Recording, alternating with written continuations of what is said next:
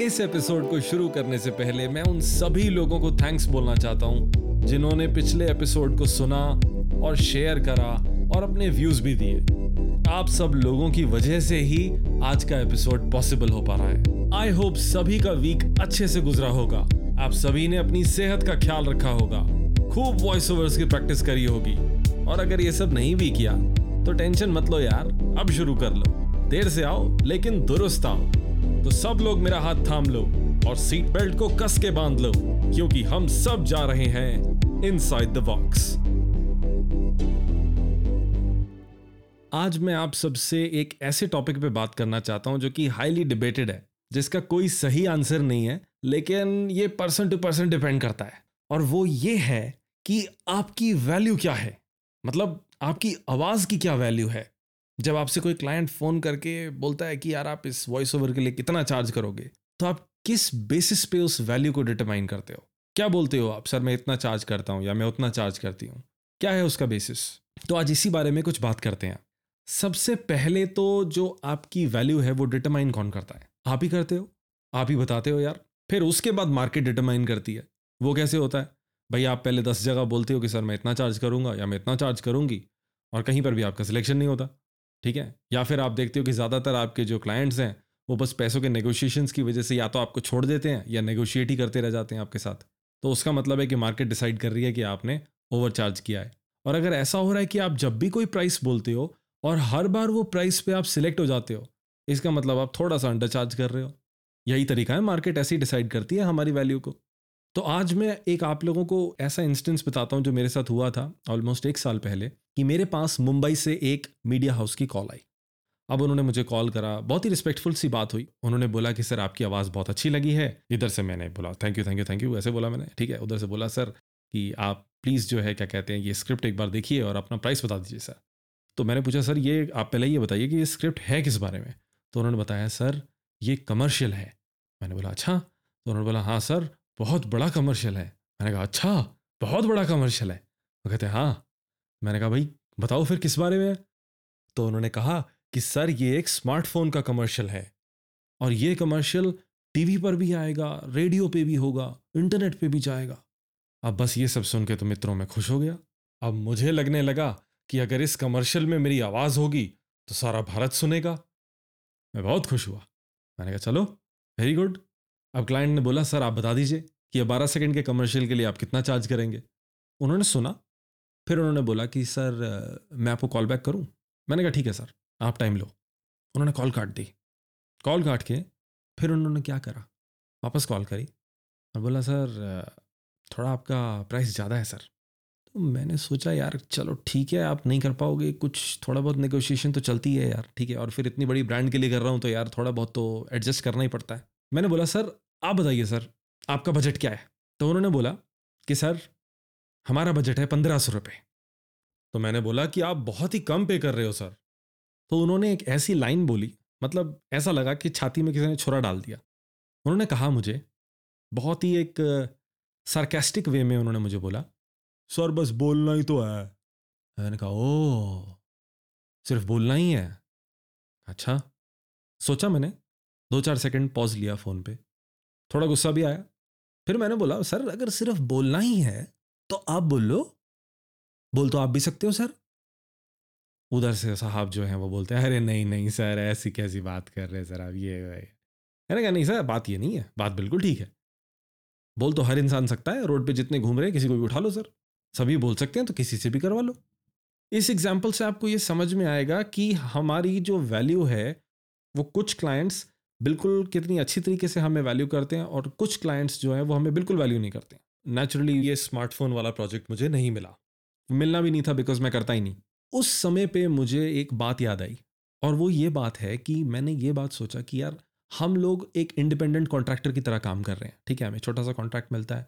हमारे ऊपर कोई ओवरहेड नहीं है, हमारे कोई अंडर नहीं है। हम लोग खुद ही डिसाइड करते हैं, खुद ही एग्जीक्यूट करते हैं और पेमेंट लेते हैं। ठीक है वेरी सिंपल है हमारा स्ट्रक्चर और हम लोग हम लोग एक बिजनेसमैन की तरह हैं, एक दुकानदार की तरह हैं। अब हमको क्या करना है? हमको एक अच्छा दुकानदार बनना है।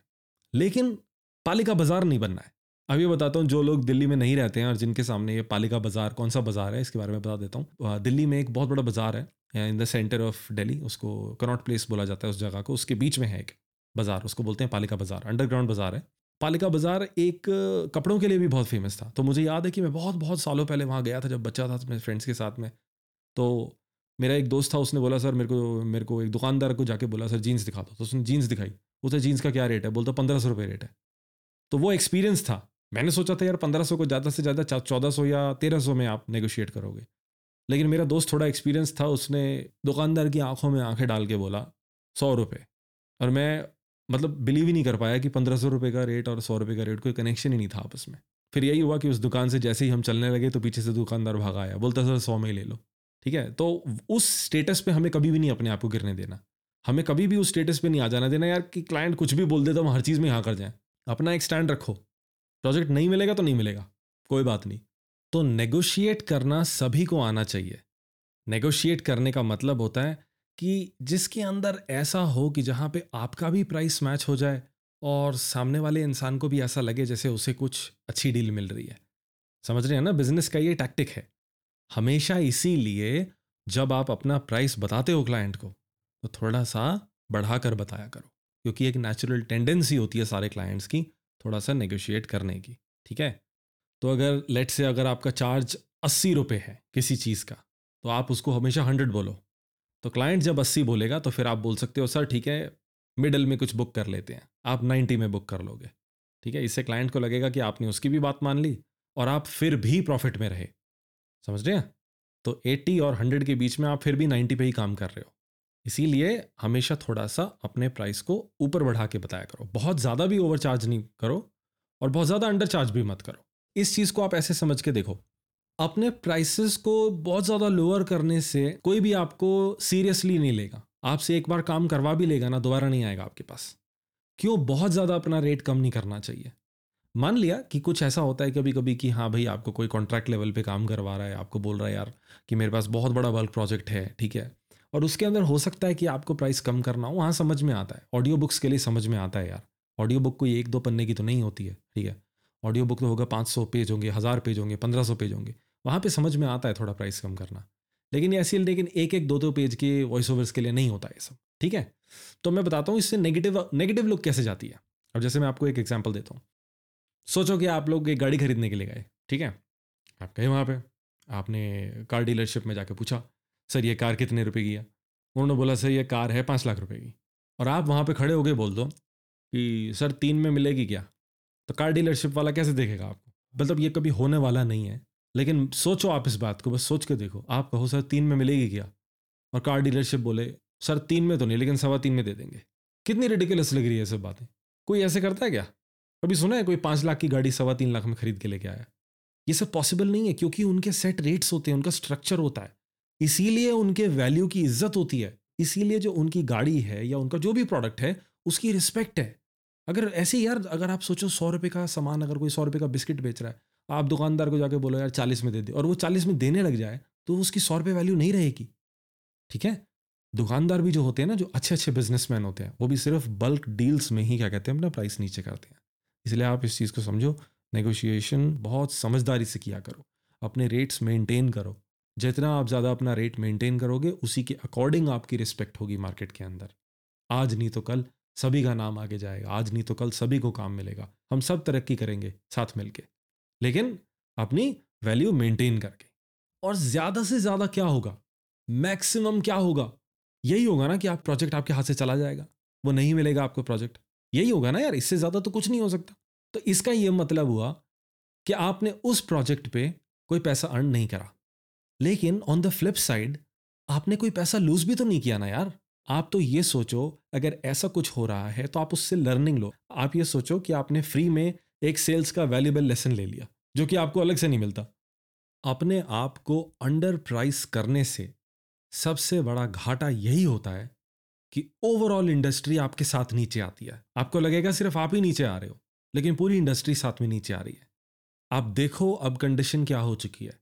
सेम फेसबुक ग्रुप्स पे, जहाँ पे कुछ साल पहले रिस्पेक्टेबल पोस्ट्स आती थी कि भाई हमें एक वॉइस आर्टिस्ट की ज़रूरत है, और हम इतना चार्ज करेंगे या फिर चार्जेस के बारे में लोग लिखते ही नहीं थे। अब क्लियरली लिखने लग गए हैं यार, एकदम खुले में लिखा रहता है। पचास रुपये, सौ रुपये, और फिर उसके साथ में और बड़ी बड़ी बातें ऐड कर देते हैं। एक्सपोजर मिलेगा। और मैं हैरान हो जाता हूँ कि ऐसी पोस्ट्स के नीचे साठ साठ सत्तर सत्तर कमेंट होते हैं। ऐसे कमेंट होते हैं जिनमें लिखा होता है इंटरेस्टेड लेकिन फिर भी बता रहा हूँ कि इतने सारे लोग खड़े हो जाते हैं नीचे यार, करने के लिए। और सोच के देखो, क्या कभी ऐसा नहीं होता होगा कि और क्लाइंट्स जब पोस्ट कर रहे होंगे, जो कि एक्चुअली रिस्पेक्टेबल क्लाइंट्स होंगे, और वो गलती से आके इस दूसरे क्लाइंट को देख लेंगे। वो देखेंगे नीचे कोई और ऐसा ही बंदा था हमारे जैसा जिसने पोस्ट किया।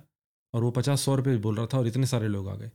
फिर वो जो क्लाइंट आया था ना, पाँच हज़ार रुपये का बजट लेकर, उसका अपने आप माइंड जो है चेंज हो जाएगा। वो क्या सोचेगा पता है? वो सोचेगा जब दूसरे वाला सौ रुपये में काम करवा लेता है तो मैं क्यों पाँच हज़ार दूँ? क्योंकि करने वालों की तो कोई कमी नहीं है, ठीक है ना? ये कंप्लीटली कलेक्टिव एफर्ट है। इसके अंदर हम सबको ही समझना है यार, हम सब साथ में मिले हुए हैं। गलत किस्म के क्लाइंट्स को आइडेंटिफाई करना सीख लो। कोई भी ऐसी जगह पे काम करने की ज़रूरत नहीं है, जहाँ पे तुम्हारी इज़्ज़त नहीं हो रही है। इनसे दूर रहना। तो थोड़ा सा आप इस चीज़ के बारे में सोचें और अमल करें और होपफुली आपको आज का एपिसोड पसंद आया होगा। आज की जर्नी सबको कैसी लगी ज़रूर बताएँ। अगर आपके पास कोई सजेशंस व्यूज़ क्वेश्चंस या टॉपिक्स हैं, जिन्हें आप चाहते हैं मैं अगले एपिसोड में डिस्कस करूँ तो बोलो मेरे प्यारों, शर्माओ मत। लाइक करें सब्सक्राइब करें और शेयर ज़रूर करें। मिलते हैं अगले संडे इनसाइड द बॉक्स